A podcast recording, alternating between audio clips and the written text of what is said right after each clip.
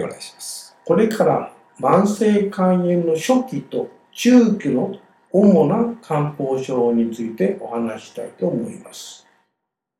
ここに出しましたのは、陰鎮口頭という処方の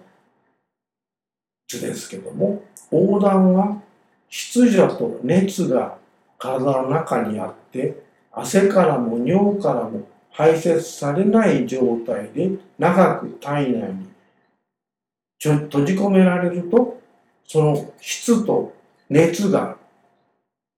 結合して湿熱となって体内に訴えし、で、肝機能の障害とか、組織の損傷を起こします。その一つが横断で、湿熱で肝からの胆汁の排泄が滞り、一方で胆汁の排泄路が損傷して胆汁が外に漏れ出して、それが全身を胆汁の黄色で染めるので、これが全身に横断が出て黄色くなるのです。このように横断は持続した湿熱によって生じますが、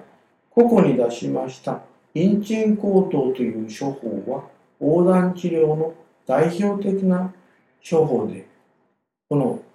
中の生薬の陰鎮口で胆汁の排泄を図って横断を消し、三四子で精熱して胆汁を排泄し、もう一つの生薬の代用で腸内のいろいろ溜まったものを強力に排泄して、同時に熱も質も便によって排泄しようという処方です。はい。次に似た処方の名前ですが、リンチンゴレイ酸という処方の話をします。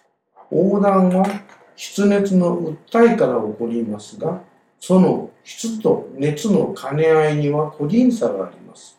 ここに出しましたインチンゴレイ酸という薬は、湿熱の横断の中で、湿邪が非常に強力な場合に用いられる処方です。ですから、ゴレイ酸という代表的な利水剤に前の陰鎮口頭でも出てきました陰鎮口、清熱、それから胆汁排泄、横断消失に働く陰鎮口を加えた処方です。はい、お願いします。ここに出しました四子白皮糖という処方は同じ湿熱による横断の中でも前のインチンゴレイ酸とは逆に質よりも熱の方が非常に強い変性している横断の人に用いられる処方です。この場合、湿熱は三章に訴えしているので、これが熱が全身に行き渡って下がらず異常な体の不快感とかのぼせが強く尿の出は悪くなりますけれども逆に便秘や腹満は起こしません。そこで陰鎮口頭の陰鎮を清熱作用と利尿作用の強い黄幕に変えてそれから陰鎮口頭の代用を去って三四子黄幕を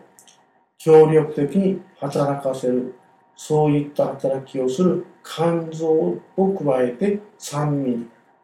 三四子黄幕肝臓酸味にして作った処方です。